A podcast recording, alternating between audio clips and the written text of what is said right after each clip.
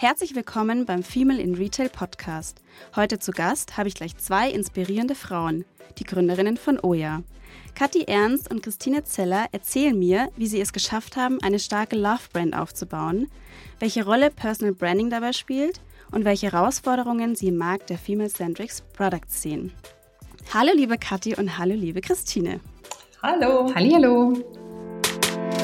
Herzlich willkommen zu Female in Retail, dem Podcast rund um weibliche Erfolgsgeschichten im digitalen Handel und darüber hinaus.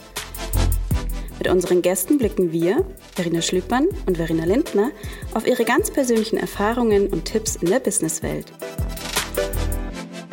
Zu Beginn noch ein Hinweis in eigener Sache. Am 29.09. geht K5 TV in eine neue Runde. Jeden Donnerstag ab 10 Uhr bringen wir die Köpfe des digitalen Handels zusammen. Euch erwarten spannende Gäste aus den unterschiedlichsten Branchen des Commerce, unter anderem Food, Beauty, Fashion, Home und Living. Neben den Fachthemen unter der K5-Moderation von Sven Ritter und Verena Schlüppmann laden erfahrene Hosts wie Stefan Wenzel, Dörte Steiles und Erik Siegmann zu übergreifenden Themensessions wie Transformation, Marketing, Internationalisierung und Frauen im Retail ein. K5 TV findet auf unserer kostenfreien Streaming-Plattform K5 Club statt. Alle Infos und das Programm kannst du auf k5.de slash k5-tv abrufen. Im Anschluss stellen wir euch übrigens alle Aufzeichnungen im K5 Club Recorded zur Verfügung. Viel Spaß beim Zuschauen! Schön, dass ihr da seid. Ich habe gesehen, Oja feiert Geburtstag, vier Jahre. Ja. Ich kann nur sagen, wow, was für ein Ritt. Ihr seid jetzt bei achtstelligen Umsätzen, 800.000 verkauften Produkten, 200.000 Kundinnen, 40 plus, glaube ich, Mitarbeiterinnen. Ja. Und das mit einem noch, ich sage noch, tabuisierten Thema, und zwar Periodenunterwäsche und auch anderen Produkten, wo wir später noch eingehen werden. Und heute möchte ich mal starten mit der Frage, welche Emotion spürt ihr dabei, wenn ihr euch das so richtig bewusst macht? Ich glaube, ganz viel Dankbarkeit bestimmt bei uns beiden, ne? Weil das ist wirklich eine Reise, die wir uns niemals hätten träumen lassen, sowas. Ja, dass es so, ähm, so groß wird, so erfolgreich wird, so viel Impact hat äh, auf unterschiedlichen Ebenen. Also das erfüllt mich mit ganz viel Dankbarkeit, aber auch mit sehr viel Stolz. Voll. Und ich glaube auch immer noch so ein, so ein, so ein bisschen so, ich weiß nicht, ob das beste Wort ist, aber so Verwunderung, also positive Verwunderung ist immer noch so ein morgens zu Augen reiben und so, hey, wie cool kann ich jetzt wirklich in dieses Office fahren, was ich so liebe, so viele Menschen, mit denen ich so gerne zusammenarbeite, so viel, wo man auch das Gefühl hat, man kann gesellschaftlich was bewegen. Das ist ähm, sehr motivierend. Ja. Sehr schön. Das heißt, ich kann mir dann vorstellen, ihr könnt diese Emotion dann auch ins äh, Daily Business oder einfach ins Business auch übertragen, beziehungsweise ein Stück weit mitnehmen, vielleicht an eure Mitarbeiter auch übergeben.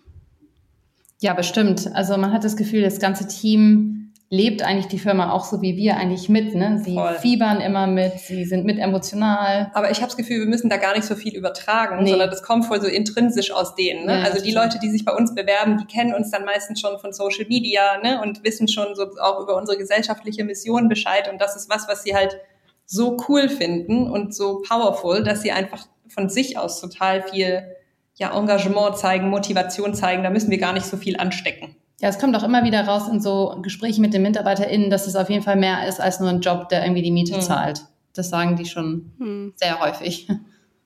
Ja, das kann ich mir vorstellen. Und gerade wenn man ja auch als äh, Gründerin oder Gründer eine, eine richtig äh, starke Vision auch verfolgt, dass dann automatisch die Mitarbeiterinnen und Mitarbeiter kommen, die eigentlich auch diese Vision vorantreiben wollen und mhm. da auch ja. quasi richtig tatkräftig mitarbeiten wollen. Ja. Sehr schön. Ihr wart ja bei uns auf der K5X-Konferenz und bei eurem Vortrag ganz am Schluss ähm, habt ihr auch nochmal den Hinweis gegeben zu der Kraft von Emotionen. Ähm, mit welchem Storytelling erreicht ihr denn eure Zielgruppe? Das hat sich über die Jahre, glaube ich, etwas verändert, wenn ich jetzt so mhm. drüber nachdenke. Also ähm, ich glaube, was wir schon wussten, schon als wir die Firma gegründet haben, ist, dass Storytelling sozusagen ein sehr wichtiger Baustein sein wird für den Erfolg der Firma. Und das hängt damit zusammen, dass wir ganz stark daran glauben, dass es nicht nur darum geht, geile Produkte zu bauen, die superior sind und ganz toll, sondern eben auch eine Marke drumherum. Und diese beiden lassen sich halt am besten verkaufen, wenn du Geschichten erzählst, die Menschen interessieren. Ja? Und ähm, am Anfang ging die Geschichte sicherlich ganz häufig um das Thema so, was ist überhaupt Periodenunterwäsche? Ja, was ist eigentlich so verquer eigentlich am Periodenmarkt? Warum ist die Periode eigentlich so tabuisiert? Ähm, und wie kommt man eigentlich dazu, in dem Bereich was zu gründen? So. Und jetzt, wo sich die Kategorie ähm, etabliert, wo unsere Marke sich auf dem Markt etabliert, wo sehr viele Leute überhaupt die kennen, ob die die jetzt benutzen oder nicht, ob Männlein oder Weiblein, ähm, das so etabliert ist, geht es einfach um andere Themen. Ne? Geht es viel mehr um so, welche Rolle haben eigentlich Unternehmen in der Gesellschaft? Wie kann man Impact haben als Unternehmen? Was heißt es eigentlich, Direct-to-Consumer-Marken erfolgreich aufzubauen? Wie sieht es aus mit Female-Centric Products? Also die Themen haben sich, sind breiter geworden, mhm. glaube ich. Ne? Mhm. Hm. Und damit erreicht ihr dann natürlich auch eine viel größere Zielgruppe, was ja total schön ist. Und so könnt ihr, ihr sagt auch immer selber, ihr seid eine Female Empowerment ja. äh, Firma und ähm, gar nicht unbedingt eine Firma für Periodenunterwäsche, sondern für Female Empowerment. Darauf äh, gehen wir auch später nochmal ein. Jetzt seid ihr selber auch sehr stark in der Kommunikation nach außen sichtbar, ähm, teilweise auf LinkedIn, aber auch auf dem Instagram-Kanal, glaube ich, übernehmt ihr eigentlich so gut wie täglich, glaube ich, die Stories, sieht man eure Gesichter. Ähm, wie wichtig ist da das Thema auch Personal Branding, dass ihr als Gründerinnen da wirklich euch auch zeigt? Ja, also das war vor allem schon ziemlich früh klar, dass wir das mehr oder weniger machen mussten, aus unserer Sicht zumindest. Denn dieses Produkt, als wir damit angefangen haben, das kannte ja einfach noch niemand in Deutschland. Ja, also es war total unklar, ob ein solches Produkt wirklich halten kann, was es verspricht. Ja, und ganz am Anfang hatten wir ja auch noch überhaupt keine Bewertungen oder eben ne, solche Reviews, die wir inzwischen ja mannigfaltig und zu Tausenden haben, die quasi für sich selbst stehen. Und daher haben wir damals gesagt, wir müssen quasi schaffen, dass die Menschen uns vertrauen. Und Vertrauen schafft man eben entweder über solche Reviews zum Beispiel, wo wir eben jetzt inzwischen diese unabhängige Plattform eingebunden haben, wo Leute uns bewerten. Aber damals hatten wir es nicht, also mussten wir irgendwie auf eine andere Art und Weise Vertrauen ähm, erzeugen. Und da haben wir uns eben gedacht, ne, wie so ein bisschen die Klaus-Hipp-Geschichte, dafür stehe ich mit meinem Namen, ist halt so, wenn wir uns zeigen und eben auch zeigen, für, für was wir stehen, ne, was sozusagen uns umtreibt, was unsere Werte sind, wie wir diese Firma aufbauen, wenn die Menschen unserem Weg folgen, uns ein bisschen besser kennenlernen, dann ist es eben hoffentlich so, dass sie uns vertrauen, auch sehen, welche Expertise wir mitbringen ne, in, diese, in diese Firma und eben darüber dann mehr Vertrauen haben, das Produkt auszuprobieren. Hm, ich finde ja sowieso, Personal Branding wird immer wichtiger. Ich glaube, es wird dadurch, dass wir so eine Vielfalt an Produkten auf dem Markt haben und auf allen möglichen Kanälen auch sehen, ähm, wird es, glaube ich, für den Endkonsumenten immer schwieriger, sich da irgendwie quasi das richtige Produkt rauszusuchen, in Anführungsstrichen.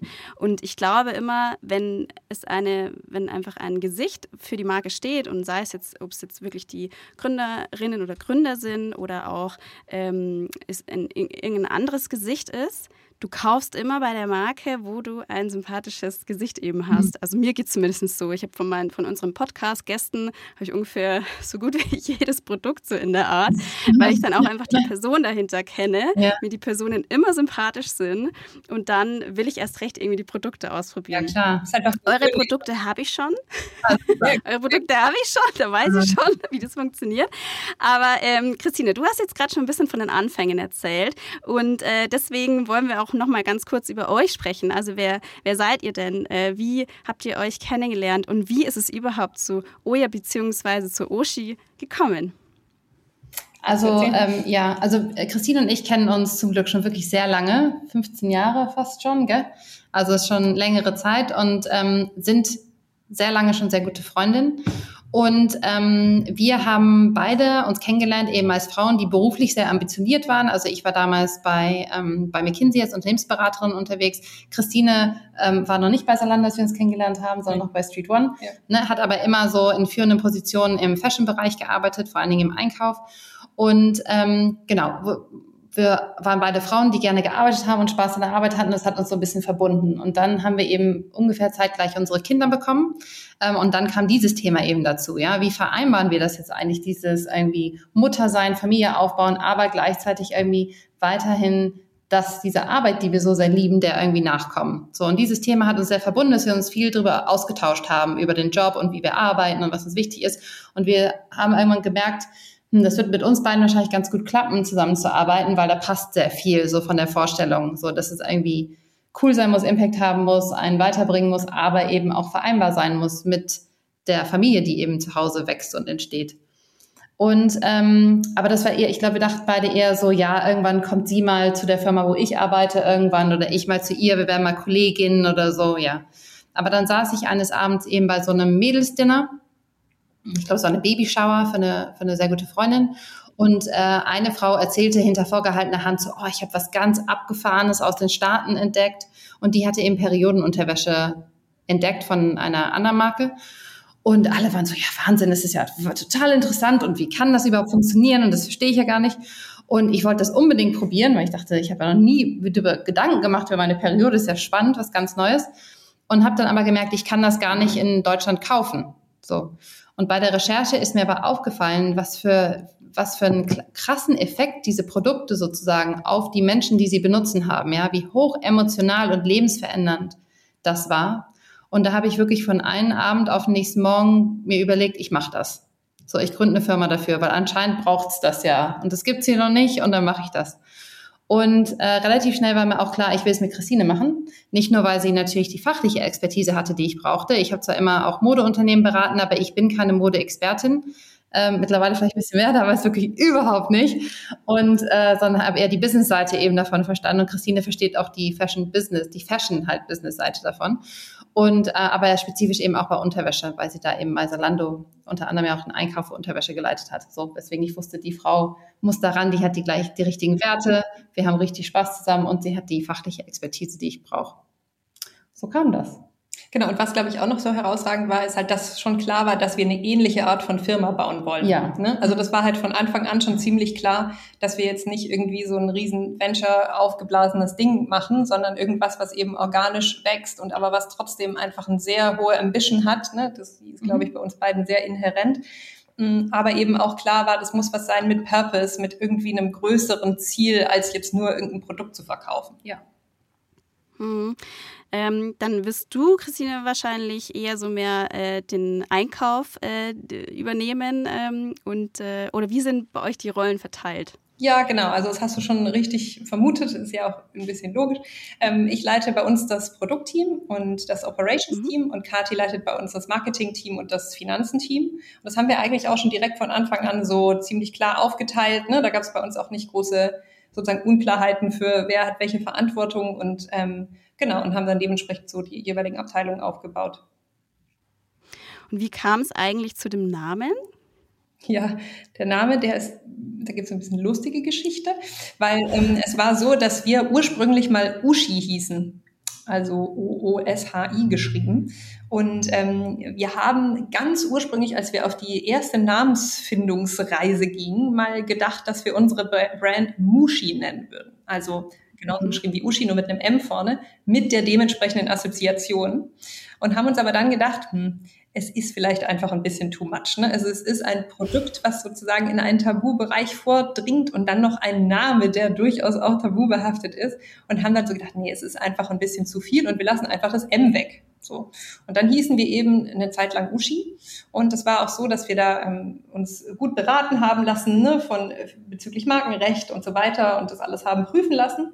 Ähm, das haben wir auch die Marke angemeldet beim, beim Markenamt und tatsächlich am letzten Tag der Widerspruchsfrist kam ein Widerspruch. Und wir konnten die Marke eben nicht eintragen lassen was ähm, ja dann erst mal ein Jahr, glaube ich, lang zur Folge ja, gezogen ja, ja. oder über ein Jahr sogar, ne, so sozusagen zur Folge hatte, dass wir über verschiedene Anwälte mit der gegenliegenden Partei eben gesprochen haben, ob wir uns da doch irgendwie einig werden können und wir unsere Marke eintragen können. Und das nahm dann verschiedene Instanzen ähm, bei diesem Markenamt und wir haben dann einfach irgendwann gesagt, es ist, es dauert zu lang. Wir investieren so viel Geld in diese Brand, wo wir eigentlich nicht sicher wissen, können mhm. wir sie dann am Schluss eintragen mhm. oder nicht. Also lass uns lieber jetzt die Reißleine ziehen und haben uns dann auf die beschwerliche Suche gemacht nach einem neuen Namen. Und das war wirklich äh, ziemlich schwierig, weil wir damals Ushi sehr liebten ja. und ähm, haben uns dann tatsächlich auch ähm, Hilfe von Agenturen reingeholt und sehr viele Namen lagen auf dem Tisch und da haben wir uns dann mhm. durchgewühlt und ganz irgendwo und drunter lag eben Uja. Und das konnten wir tatsächlich dann eintragen und schützen und inzwischen sind wir so happy, das war wirklich so Glück im Unglück, ne, weil wir lieben den Namen Uja so sehr, das ist ähm, ja so eine sehr lebensbejahende, ne? ist ja schon so, uh ja, es ist ja mhm. Ausdruck der Freude. Und ja, es gibt sehr viele Elemente an dem Namen, die wir sehr mögen. Und ist ein Kunstwort, muss man sagen. Ja, der hat keine, bedeutet hat keine, nee, nee, bedeutet nichts. Ist selbst erfunden sozusagen. Mhm.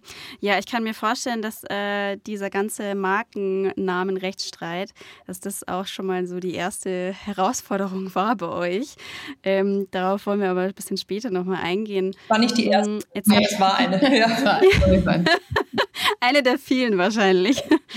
ähm, Jetzt habt ihr ja nicht nur Periodenunterwäsche. Wollt ihr uns mal ein bisschen einen Einblick geben, was für Produkte ihr denn noch verkauft? Ja, gerne. Genau, also wir bezeichnen unsere Produkte ja als Female-Centric Products. Ja, also Produkte, die spezifische Bedürfnisse von Frauen befriedigen. Und da gibt es ja ganz viele, die unerfüllt sind, sozusagen. Und wir fangen ja gerade erst an, da sozusagen die reifen Kirschen zu ernten und eben diese, für diese Bedürfnisse eben spezielle Produkte zu entwerfen. Und Genau, du hattest es ja schon eingangs gesagt, das bekannteste Produkt von uns ist die Periodenunterwäsche. Ne? Das ist einfach wunderschöne Unterwäsche, die im Schrittbereich so ein Membransystem hat, was Flüssigkeit vom Körper wegzieht, speichert und dann am Auslaufen hindert. Und dieses Produkt ist eben super, weil man es waschen kann, wiederverwenden und es ist dadurch natürlich eine sehr nachhaltig auf der einen Seite Alternative, aber auch sehr bequeme. Ne? Und das Ganze machen wir eben mit einem sehr hohen Anspruch an Fashion. Ja, also es soll sozusagen nicht nur ein funktionales Produkt sein. Klar, das muss passen. Aber es muss eben gleichzeitig auch noch den hohen Anspruch erfüllen, dass es eigentlich so aussieht wie die Lieblingsunterwäsche. Ja, einfach wunder, wunderschöne, hochwertige Unterwäsche, die auch noch hochwertige Stoffe hat, alles in Europa produziert und so weiter. So, aber bei der Periodenunterwäsche ist es dann eben nicht geblieben, sondern wir haben eben noch andere Kategorien eingeführt in den letzten Jahren und Monaten. Zum Beispiel unsere Moms-Kategorie. Ähm, das ist sozusagen für Mütter, ähm, zum Beispiel die stillende Mütter sind und die eben ähm, normalerweise oder sehr häufig solche Stilleinlagen benutzen. Ne, so kleine Pads, die eben so überflüssige Milch aufsaugen, die beim Stillen manchmal aus der Brust austritt. Und dafür haben wir eben einen BH entwickelt, der quasi eine Übersetzung des Membransystems im Bra hat, also an der Seite, wo sozusagen die Milch austritt und damit spart man sich eben auch wieder Müll, weil man eben diese, diese Einlagen nicht verwenden muss. So, dabei blieb es nicht. Es gab, kamen noch weitere Kategorien dazu, wie zum Beispiel unsere Everyday-Kategorie. Ähm, das ist, wie der Name schon sagt, Unterwäsche wirklich für jeden Tag, also nicht mehr nur für die Periode, sondern wirklich für jeden Tag. Und da ist es so, dass diese Unterwäsche den Zweck erfüllt, Slip-Einlagen zu ersetzen. Also es ist wirklich so, dass sehr, sehr viele Frauen täglich Slip-Einlagen tragen, zum Beispiel, weil sie Ausfluss stört oder weil sie vielleicht leichte Schmierblutungen haben oder weil sie nicht genau wissen, wann sie ihre Periode zu erwarten haben und wie so ein bisschen sozusagen so ein Backup haben wollen. Und da ist das natürlich das perfekte ähm, Produkt dafür. Und es gibt auch noch weitere. Inzwischen haben wir auch eine Beach Collection ähm, gelauncht, also ähm, Mode für den Strand, die eben während der Periode getragen kann. Wir haben noch eine Teens Line, also speziell für Teens. Also sozusagen inzwischen habe ich vielleicht habe ich was vergessen? Nein, aber es kommt ja noch mehr. Aber genau, es kommt noch, es kommt noch mehr. Also inzwischen gibt, es, inzwischen gibt es recht viele Kategorien und es werden auch noch weitere kommen. Genau kann ich mir vorstellen, dass da wahrscheinlich noch äh, viel äh, Horizont da ist. Ja. Ähm, und jetzt habt ihr ja vor allem, glaube ich, äh, Never Out of Stock Produkte und dann bringt ihr auch immer wieder die Limited Editions raus. Mhm. Ähm, ich kann mir sehr gut vorstellen, dass diese Limited Editions auch immer schnell äh, vergriffen sind. Ähm, ihr bringt die ja, glaube ich, sogar jeden Monat raus, richtig? Nee, also jeden Monat so häufig ist es tatsächlich nicht. Also wir haben jeden Monat Launches, aber das sind dann nicht immer mhm. ähm, Limited Editions. Ne? Also diese Limited Limited Editions machen wir so alle zwei, drei Monate. Ne? Da kann man bei uns mhm. was Neues erwarten. Und das sind eben oft Produkte, die einen relativ hohen, also noch höheren Fashion-Anspruch haben, ne? einfach so was Besonderes sind, was es so einfach auch gar nicht, gar nirgendwo anders zu kaufen gibt. Und die sind dann meistens recht schnell, ähm, recht schnell vergriffen, genau wie du sagst. Ja, ähm, und ich, also Unterwäsche ist ja jetzt ähm, kein Produkt, das man sich jetzt ständig kauft. Ähm, wie ist denn bei euch der, die Wiederkaufsrate, beziehungsweise tragen die Limited Editions doch und jetzt auch die Everyday-Produkte dazu bei, dass die Wiederkaufsrate eigentlich damit steigt? Also wir spüren ähm, sehr deutlich, dass natürlich die Erweiterung unserer Produktkategorie nicht nur unsere Baskets natürlich größer macht, sondern natürlich auch die Leute zu häufigerem Wiederkauf ähm, motiviert. Aber auch bevor wir die anderen Kategorien hatten, hatten wir eine sehr, sehr gute Wiederkaufsrate. Also man sieht einfach, sieht man ja auch anhand unserer Bewertung, die Leute, die unsere Produkte kaufen, sind hellauf begeistert davon im Schnitt und wollen dann auch einfach mehr davon. Und ähm, viele Menschen steigen komplett auf Uja um, sagen einfach, ich liebe diese Produkte einfach so sehr, ich möchte es jeden Tag tragen, ähm, in unterschiedlichen Saugstärken, ja, von den ganz strong bis zu den äh, ganz, ganz leichten Everydays. Ähm, äh, oder kaufen sich immer welche. Und man muss sagen, Leute kaufen sich schon öfter Unterwäsche. Also die durchschnittliche Unterhose hält keine zwei Jahre bei einem Durchschnittsmenschen sozusagen. Und äh, das heißt, die Leute haben schon bei uns so einige Zyklen schon durch zum Teil und äh, ja, kaufen sehr gerne wieder bei uns. Und ihr begleitet ja eigentlich die Zielgruppe auch auf so einem Weg. Also ihr habt ja Produkte für die Teenager, mhm. ähm, dann auch eben, wenn man jetzt sagt, ähm, für stillende Mütter oder Mütter in der Schwangerschaft. Ähm, ich glaube, ihr habt ja auch eine äh, Tochterfirma, die dann für Inkontinenz mhm. ähm, ja, Produkte zuständig Genau, also ihr begleitet ja eigentlich auch eure äh, Kundinnen immer auf ihren Weg durchs Leben, muss man sagen. Das stimmt. Also das wird noch ein paar Jahrzehnte dauern, bis wir die erste durchgeführt haben. Ja, genau. Vom Teenie über das Frausein zu äh, der Schwangerschaft rüber zur Menopause. So. Ja. ja, also das dauert wahrscheinlich das erste Mal. Aber wir merken natürlich, dass die Kundin zum Beispiel ähm, Anfang 40, die sich vielleicht die Periodenunterwäsche kauft, die hat dann auch eine Tochter, für die sie dann auch noch die Teens-Sachen kauft und vielleicht eine Freundin oder ihre Mutter oder die Nachbarin, der sie Idas Place dann empfiehlt, weil sie unsere Produkte kennt und liebt. Und dann wird die, die weiß nicht, die Cousine auch noch schwanger und die kriegt dann ein Still-BH geschenkt. Ja, also ähm, das sieht man schon häufig, dass diese Tatsache, dass wir nicht nur auf eine Kategorie gehen, sondern generell das Frausein ne, oder die weiblichen Körper unterstützen wollen durch Mode, ähm, dass das auch dazu führt, dass Leute uns für verschiedene Sachen auch anderen Leuten empfehlen natürlich. Ja. Sehr schön. Ähm, ihr verkauft äh, vor allem D2C über euren mhm. eigenen Online-Shop. Ähm, habt ihr auch andere Verkaufskanäle? Ja, Oder zieht ihr andere Verkaufskanäle in? Wir machen wirklich sozusagen ja, 90, 95 Prozent unserer Umsätze über unseren eigenen Online-Shop. Also das ist wirklich der wichtigste Kanal für uns. Und das ist so ein bisschen historisch gewachsen, denn damals, als wir angefangen haben, wie gesagt, kannte das Produkt noch niemand. Und wir konnten es uns auch damals auch wirklich nicht vorstellen, das einfach irgendwie an Händler zu verkaufen, die es dann in deren ähm, Geschäften verkaufen, weil ja einfach so viele Fragen mit diesem Produkt verknüpft sind, ne, die auch manchmal gar nicht so leicht zu beantworten mhm. sind. Und wir haben ja unsere Website wirklich perfektioniert auf diese Fragen, dass man wirklich auch in einem anonymen Umfeld, was ja bei diesem Tabuthema auch wichtig ist, ähm, so ganz in Ruhe vor dem vor der Website sitzen kann und sich informieren kann eben zu den Themen. Ja, und deswegen haben wir damals gesagt, lass uns erstmal das mit der eigenen Website machen. Da können wir das selbst kontrollieren und dann lass, lass uns mal schauen, wie es geht. Und so ein Safe Space auch bieten, ne? Genau, auch so ein auch so ein Safe Space, so einen anonymen Raum, ne, mhm. ne, wo man in Ruhe recherchieren kann. Mhm. Und inzwischen sehen wir aber, dass das Produkt einfach immer bekannter wird, zum Glück in der, in der Gesellschaft und dass ähm, mehr und mehr Menschen eben schon mal ähm, Berührung hatten mit diesem Produkt und deswegen vielleicht auch manche Fragen sich schon erübrigen. Und deswegen sind wir jetzt vor vier Wochen, fünf Wochen, mhm. sechs Wochen mhm. ungefähr, also noch nicht gar nicht so lange, ähm, haben wir einen neuen Kanal aufgemacht und verkaufen jetzt auch über Amazon, weil es ja einfach sehr, sehr viele Menschen gibt, die dort unterwegs sind zum Shoppen logischerweise und wir damit eben auch nochmal eine ganz andere KundInnen ähm, erreichen können. Wie ist es mit dem äh, stationären Handel? Liebäugelt ihr da auch damit oder sagt ihr, nee, wir bleiben äh, dem E-Commerce treu?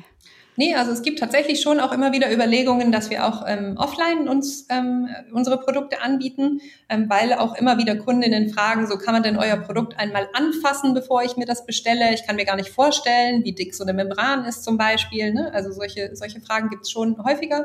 Deswegen ist es schon auch Teil der Überlegung. Und da ist es so, dass wir jeden, jede Woche zig Anfragen kriegen von Händlern, die unsere Produkte verkaufen wollen. Also daran ähm, mangelt es nicht. Wir suchen aber aktuell noch nach einem Partner, die eben mehrere Filialen haben, wo wir sozusagen gleich eine größere Bandbreite an Städten oder Orten ähm, in Deutschland oder, oder vielleicht in der Dachregion abdecken können.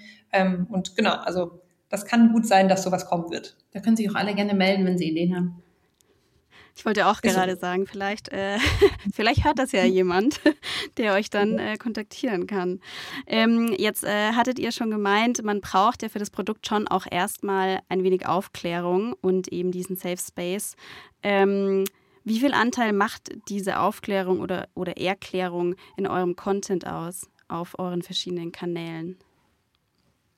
Es ist unterschiedlich und das, das ändert sich natürlich auch sehr stark. Ne? Also am Anfang war es ja fast nur das. Ne? Also erstmal erklären, was das überhaupt ist. Ähm, mittlerweile auch dadurch, dass sehr viel unsere Kommunikation ja an Wiederkäuferinnen geht, muss man das gar, also erstmal gibt es eine sehr große Gruppe, die schon mal Berührung hatte mit uns, ja, ähm, dann gibt es noch eine zweite Gruppe, die weiß, was Periodenunterwäsche ist, sich aber noch nicht getraut hat. Die hat dann vielleicht eher so Fragen, die beantwortet werden müssen. Und da gibt es noch eine dritte Gruppe, für die ist das komplettes Neuland. Die hat noch nie was davon gehört und muss erstmal, bei der muss man ja von Null anfangen sozusagen. Ist auch eine Herausforderung in der Kommunikation für uns.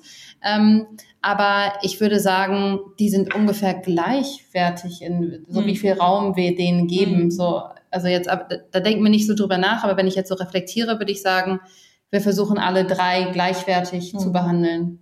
Genau, und allen halt möglichst auch auf der Website zum Beispiel schnelle Eintritte zu bieten, ja. wo sie eben dann zu ihren ähm, Informationen finden kann. Hm. Was würdet ihr sagen, über welchen Kanal holt ihr die Kunden ähm, am meisten ab oder wo, woher kommen die Käuferinnen?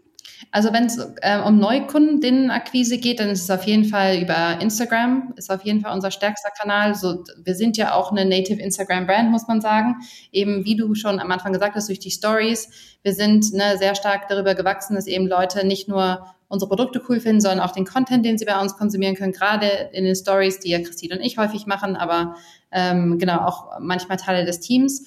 Und ähm, genau, das gucken die Leute gerne, die finden es interessant, die finden die Geschichten, die wir zu erzählen haben, interessant, die Themen, zu denen wir uns positionieren, das resoniert irgendwie bei den Menschen, weswegen sie sehr gerne dem, dem Kanal folgen. Und äh, das heißt, da wachsen wir organisch sehr gut, aber da wachsen wir eben auch über unsere Werbeanzeigen. Das ist schon unser Haupt-Performance-Kanal. Äh, mhm.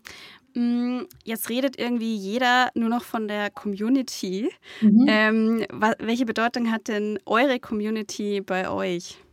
Oder für euch? Ach, eine sehr, sehr wichtige Bedeutung ja. hat unsere Community für uns, weil es ist ja so, wenn man einen Online-Shop hat, dann ist es ja so, dass man mit den Menschen, die da kaufen, eigentlich keine persönliche ja. Kommunikation hat. Ne? Das findet ja eigentlich nur sozusagen statt, wenn es Probleme gibt und sie unseren Customer Care anschreiben, ne? dann findet natürlich eine direkte Kommunikation statt.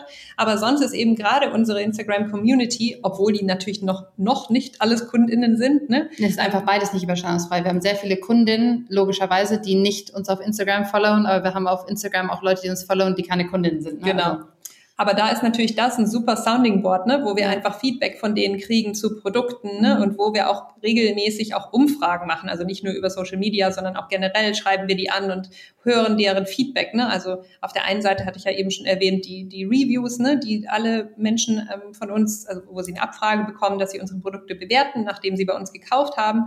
Aber eben auch generell schreiben wir denen ähm, und wollen wissen, welche Produkte wünscht ihr euch noch von uns, was, ne, was gibt's noch, welche Größen fehlen vielleicht noch und so weiter. Also wir sind da schon sehr aktiv im Austausch ja. und ähm, ja, lieben, lieben das mit unserer Community Fall. zu interagieren. Ja. Mhm. Ähm, ihr habt ja auch einige oder ihr arbeitet ja auch mit ein paar Influencern zusammen. Ähm, ich kann mir vorstellen, dass ihr da auch sehr ähm, streng in der Auswahl seid, dass die auch wirklich zu eurem Produkt und eurer Firma passen. Ähm, eine Frage, macht ihr das in-house oder macht ihr das ähm, extern? Das machen wir in-house. Genau, wir haben ein Influencer-Team hier, das wächst sehr stark. Jemand, also nochmal ein kleiner Plug. Jede, jede, die Lust haben, irgendwie in einem sehr stark wachsenden Influencer-Marketing zu arbeiten, gerne melden. Wir haben da zwei Stellen, die wir in Kürze ausschreiben werden. Also gerne auch vorbeischauen. Da gibt es bei uns viel zu tun und es ist super, super, super spannender Bereich. Ich glaube, wenn man sich ähm, für Markenkommunikation interessiert, ist es einer der interessantesten Bereiche im Moment. Ähm, und da kann man sehr viel lernen. Ähm, und genau das machen wir in-house. Hm, ich hatte das auch mit, äh, letztens mit einer, gestern hatte ich das aus, auch gesprochen und die sagte auch, Inhouse ist einfach immer besser, weil du also wenn du mit Agenturen arbeitest, dann müssen die schon ein richtig, richtig gutes Gefühl haben für dein Produkt und für deine Unternehmenswerte. Und eigentlich kannst du das am besten wirklich nur in-house eigentlich leiten und steuern und da auch die richtigen Personen dafür auswählen, weil dann auch erst dieses Onboarding für den Influencer mhm. sozusagen richtig stattfinden kann. Also man muss sagen, ähm, äh, dem stimme ich zu. Wir sind da aber auch ähm, sozusagen einige unterschiedliche Schritte gegangen oder ist es bis heute so, dass wir eigentlich als Firma den Grundsatz haben, Sachen erstmal outzusourcen, wo es geht und nur reinzuholen, wenn wir merken, das wird ein Core-Thema für uns. Und zwar, weil wir ja, gerade weil wir als Bootstrapped-Firma ja angefangen haben und immer noch sind. Ja, also, aber jetzt steht uns mehr Kapital zur Verfügung als am Anfang. Ähm, und wir immer überlegen mussten, okay, das Thema, dafür konnten wir niemanden einstellen. Das Geld war einfach nicht da, sozusagen da eine Vollzeitstelle reinzuholen. Erst recht nicht jemand, der sich mit was auskannte. Ähm, und da konnten wir es einfach nicht leisten. Da hat es ganz oft Sinn ergeben, dann doch einfach ein paar Stunden von einem Freelancer lieber einzukaufen, der die uns erstmal auf die Spur bringt bei dem Thema.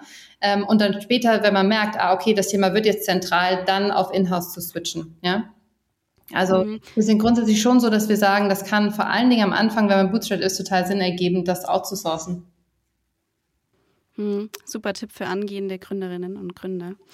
Ähm, jetzt genau, jetzt hatte ich ja die Influencer angesprochen. Könntet ihr auch vorstellen, äh, wirklich ganze Produktlinien mit Influencern anzugehen und da irgendwie noch mehr zu machen?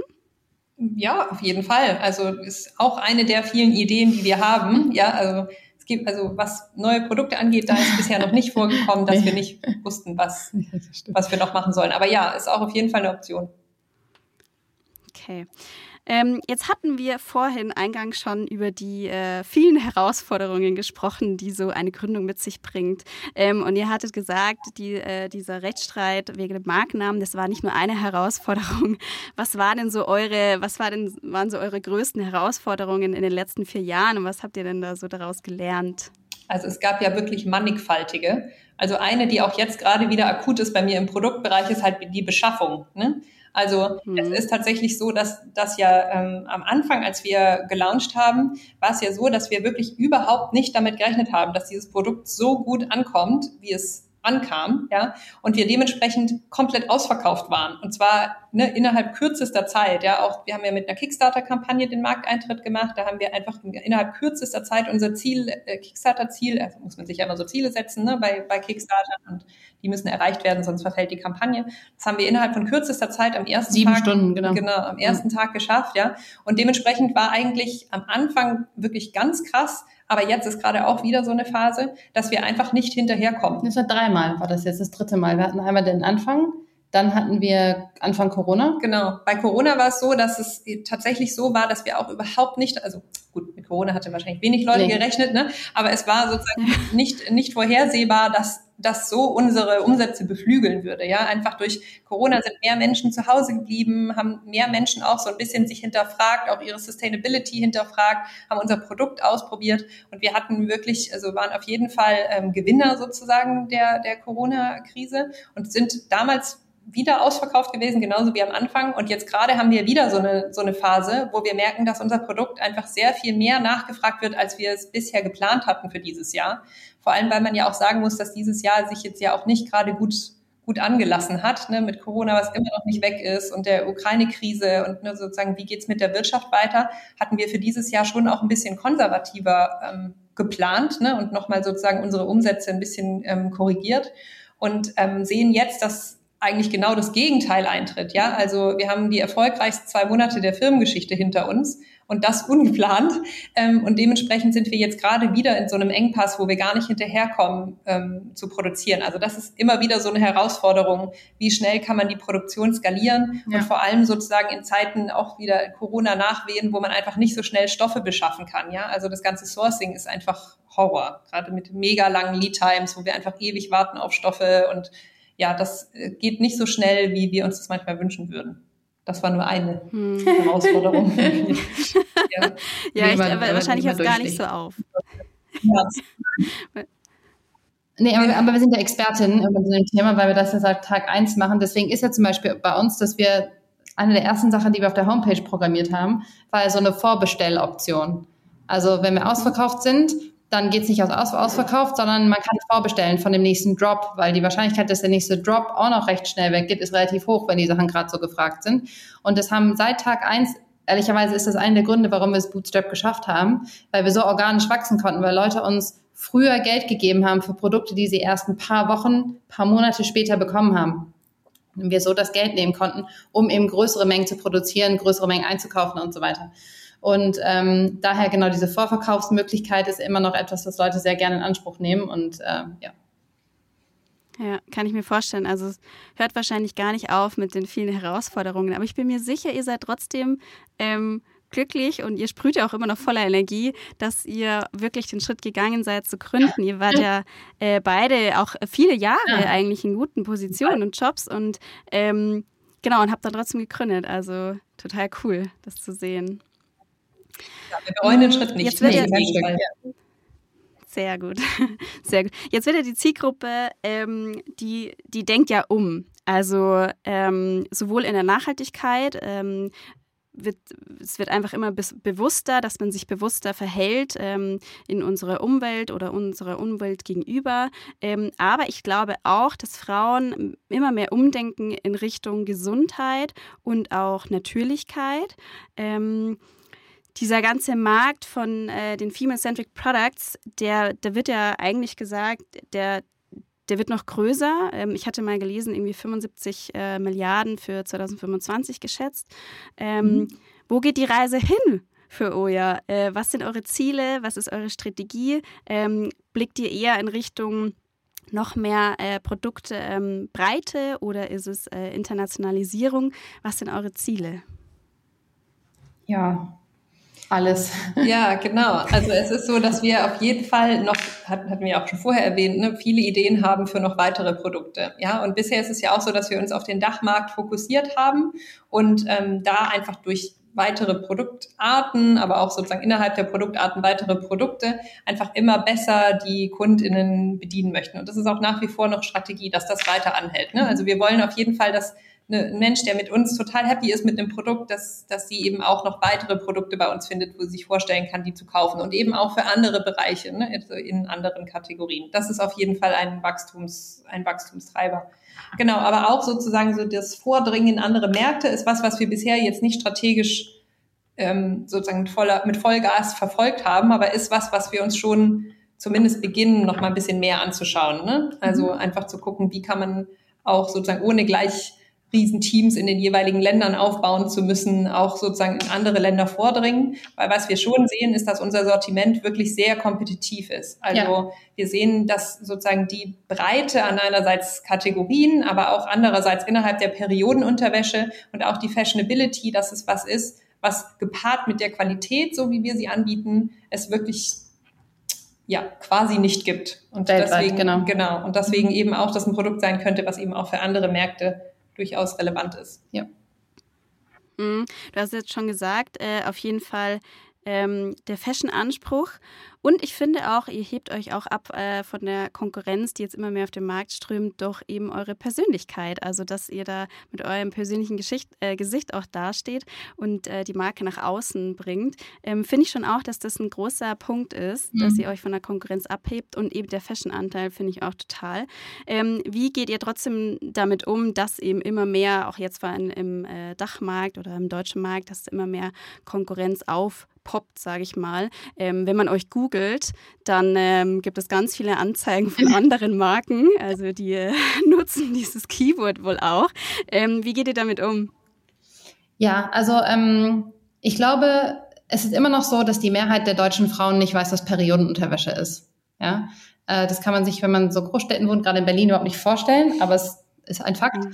Und daher ist für uns eigentlich so, jede Marke, die sich zusätzlich drauf traut und die irgendwie Geld dafür ausgibt, Menschen zu erreichen, ist für uns gar nicht von Nachteil, weil sobald sich der Mensch, der damit sich beschäftigt, ins Internet begibt oder in Zeitschriften begibt, werden die auf uns treffen. Ja? Und die werden sehen durch unsere Bildsprache, durch unsere Reviews, durch ähm, äh, das, was sie auf dem Instagram-Seite erleben, da werden sie sehen, dass wir zu Recht irgendwie die führende Marke sind in dem Bereich. Ja? Und ähm, daher ist es für uns jetzt gar nicht unbedingt schlecht. Ja? Nee. Nichtsdestotrotz ist es natürlich eine Veränderung auf dem Markt, wo wir uns mit beschäftigen und wo wir ähm, das wir eben beobachten. Aber wir fühlen uns eher, eher gestärkt in unserer Positionierung und in der Art und Weise, wie wir diese Marke eben voranbringen. Und was man vielleicht noch ergänzend dazu hinzufügen kann, ist, dass die allermeisten dieser Wettbewerber, die auf den Markt kommen, sich wirklich sehr stark in der Anfangspreislage mhm. ähm, bewegen. Also sozusagen mit quasi gar keinem Fashion-Anspruch oder mit wenig Fashion-Anspruch und eben ja. dafür eben versuchen, durch günstige Produktion in Asien oder, oder sonst wo, ne, ähm, sich einfach in diese Anfangspreislage anzusiedeln. Und da gibt es ja eine absolute Berechtigung dafür. Ja, ja. das ist ja in allen Märkten so, dass es sozusagen verschiedene Player gibt auf verschiedenen, ähm, mit verschiedenen Preislagen und nicht alle können sich ja auch unsere Produkte leisten. Insofern ähm, ist es eigentlich so, dass wir die, die Konkurrenz sozusagen gar nicht als eine solche wahrnehmen, sondern eher sozusagen als ein ja, eine Möglichkeit, eben, wie Kathi schon sagt, das Produkt bekannter zu machen und eben auch mehr Menschen zugänglich zu machen. Hm. Ich denke auch, ich komme auch so ein bisschen aus der äh, Damenunterwäsche-Richtung äh, mhm. von meinem vorherigen Job. Ach, und da äh, ich habe bei Anita gearbeitet. Ja. Mhm. Ähm, das sind genau ein Damenunterwäschehersteller. Ja. Und ähm, da hatte ich auch immer gesagt, ähm, wenn man, oder ich hatte dann auch so im Freundeskreis darüber gesprochen und das ist schon auch eine höhere Preisklasse, aber ich hatte auch immer gesagt, wenn du einmal einen richtig gut sitzenden BH hast, und ja. das ist ja genauso auch bei der, ähm, bei einem Slip oder ja. String oder sonst irgendwas, wenn du den einmal hast und diesen Qualitätsunterschied ja. merkst, dann greifst du einfach zu einem hochqualitativen Produkt, weil es dich so sehr, dann, also so sehr deinen deinen Tag irgendwie verbessert, weil du ja, du hast ja den ganzen Tag diese Unterwäsche an und äh, es, es, macht einen totalen Benefit. Und ja. ähm, genau, und wenn man da einmal quasi das verstanden hat, dann greift man auch zu einem, einer Marke, die einem auch gut passt und sitzt und eine gute Qualität ja, hat. Total. Deswegen glaube ich auch, dass ihr euch da gar keine Sorgen machen braucht. Ähm, jetzt eine Frage. Was begeistert euch an eurem Job immer wieder aufs Neue? Außer dass die Herausforderungen nicht aufhören. Also mich begeistert immer wieder aufs Neue, dass ich sozusagen selbst gestalten kann. Mhm. Also dass ich nicht sozusagen Zeit vergeude in Meetings, die ich nicht für Voll. sinnvoll erachte, aber weil irgendjemand sozusagen entlang der Kette beschlossen hat, das ist ein wichtiges Meeting, muss ich da jetzt sitzen. So. Und das ist wirklich toll, dass man selbst so gestalten kann und auch so, ähm, ja, man fühlt sich so wirksam, ne? weil so direkt die Sachen, die man tut, die haben so einen direkten Effekt und man ja, man fühlt sich sehr produktiv dadurch auf der einen Seite und aber auch zufrieden, weil man einfach so Dinge erschaffen kann, die man dann auch wirklich anfassen kann und das ist einfach, das ist total cool. Und in Kombination damit würde ich noch hervorheben, dass ich es besonders toll finde, dass man auch das Gefühl hat, dass man gesellschaftlichen Mehrwert stiftet durch die Arbeit, die wir zum Beispiel auf Instagram machen, ne? Aufklärung rund um verschiedene feministische Themen zum Beispiel. Das ist halt schon was, was ähm, ja, wo man wirklich das Gefühl hat, man kann vielleicht das Leben von der einen oder anderen Frau ein bisschen positiv beeinflussen. Das finde ich auch sehr empowering. Voll. Also ich kann das, was Christine gesagt hat, auch nur unter, unterschreiben. Ähm, ich vielleicht würde es vielleicht in dem Mühe hin ergänzen, dass mich schon dieses Großdenken fasziniert. Also, dass man sich das erlauben darf, dieses Business groß zu denken und das strategisch durchzudenken und da zu hirnen sozusagen, wie das da hinkommt, das finde ich total reizvoll. Mhm. Ähm, also nicht so im Klein-Klein zu stecken, sondern diese großen strategischen Fragen sich zu stellen. Ähm, und dass bei dem gesellschaftlichen Impact ähm, diese, die Tatsache, dass wir erfolgreiche Unternehmerinnen sind, bietet uns einfach Bühnen, die ich mir sonst nie genommen hätte und wo wir dann die Gelegenheit haben, einfach Themen zu besprechen, wo, wo ich denke, wie schön, dass wir diese Bühnen kriegen, um das zu tun, ja also wo wir zu, zu, auf gewisse Panels gerufen werden, ähm, als Keynote-Speakerin arbeiten. Ich hatte jetzt einen eigenen ähm, Honorar-Lehrstuhl an der Uni Münster letztes Semester und konnte fünf Vorlesungen da halten, eben über zum Beispiel gesellschaftlichen Impact von Unternehmungen, über ne, die Art und Weise, wie wir ähm, mehr Diversität im Gründerinnenumfeld äh, fördern wollen und sowas, ja. Und das ist einfach so toll, eben diese Bühnen zu bekommen, ja, und sie dann nutzen zu dürfen für die Themen, die uns am Herzen liegen. Das ist total schön zu hören, weil ähm, man könnte ja auch sagen, na ja, ihr werdet sichtbarer, ihr werdet so ein bisschen in zumindest in der einen Bubble ähm, so ein bisschen bekannter und äh, man kennt euch einfach äh, in Berlin und in der Startup-Szene, aber dass ihr auch einfach sagt, dass ihr das nicht für eure eigene Prominenz macht, sondern das einfach wirklich auch daraus was schöpft und sagt, ihr habt da doch auch einen Impact, dass ihr eben sichtbar seid und dass ihr da auch verschiedene Möglichkeiten bekommt, auf der Bühne zu sprechen oder in Podcast. Das finde ich total schön. Ähm, habt ihr denn Vorbilder? Im ähm, Privat oder Business oder was ist? Also wir lieben ja beide die Sarah Blakely, ne? Das ist auf jeden Fall so. Ganz die ist auf jeden Liebe. Fall ganz weit oben, die Gründerin von Spanx. Da ähm, muss man ähm, auf Instagram folgen. Die da muss man auf Instagram folgen, die ist mega. Ähm, die würde ich mal nennen. Ja, ich schließe mich an. Ja. Und ähm, ist die dann auch für euch Inspirationsquelle oder ist äh, Inspiration vielleicht doch, ähm, ich glaube, äh, Kathi, du warst ja jetzt auch äh, längere Zeit quasi im Urlaub oder Workation hast du ja draus gemacht. Ja. Du reist ja sehr gerne. Ich glaube, Christine, ja. du bist äh, sehr auch in dem Thema Yoga. Ähm, also tust sie da gerne ausleben. Ähm, genau, was sind so eure Inspirationsquellen für euer äh, Daily Business oder für ihr Business?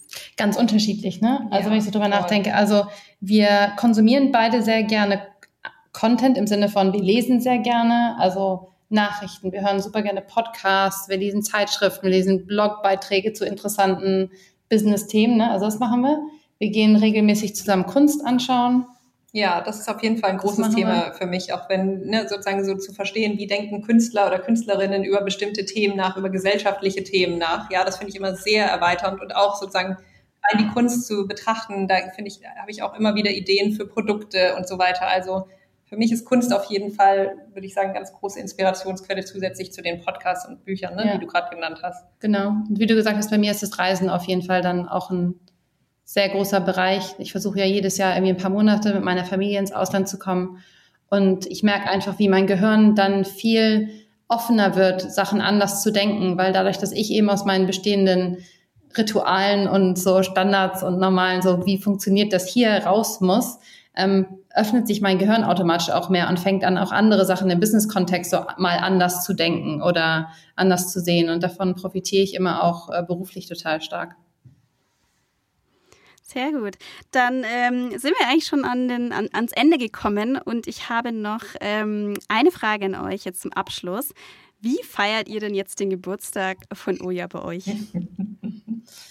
ähm, also, wir feiern ja sehr viel, muss man sagen. Ne? Wir glauben ja daran, dass man nicht sozusagen immer warten soll auf den nächsten großen Anlass. Großen Anlass und dann, sondern wir gucken ja erstmal, dass wir jeden Tag so gestalten, dass es uns Spaß macht.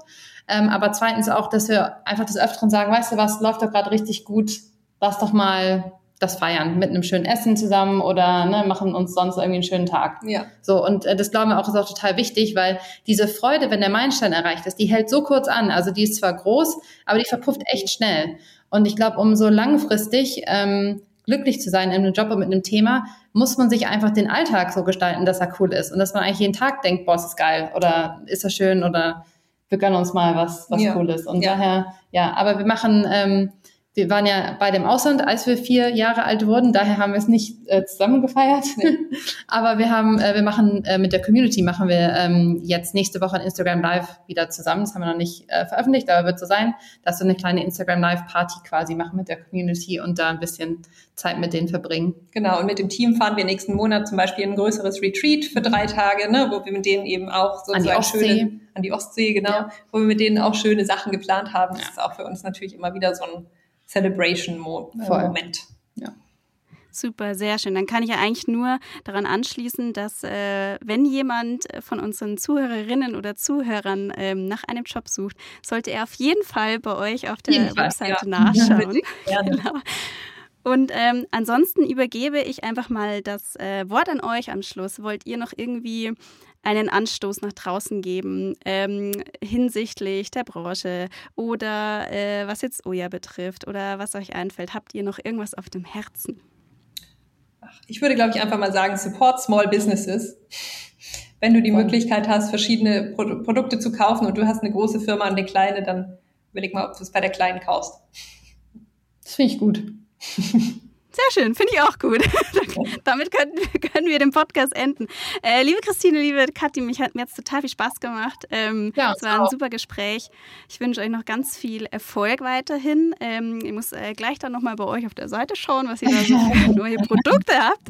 Und ähm, dann freue ich mich, wenn wir uns äh, hoffentlich vielleicht in den nächsten vier Jahren nochmal hören und schauen, wo ihr dann steht. Bestimmt. Ja, Danke dir Danke dir. Super. Dann ciao. Tschüss.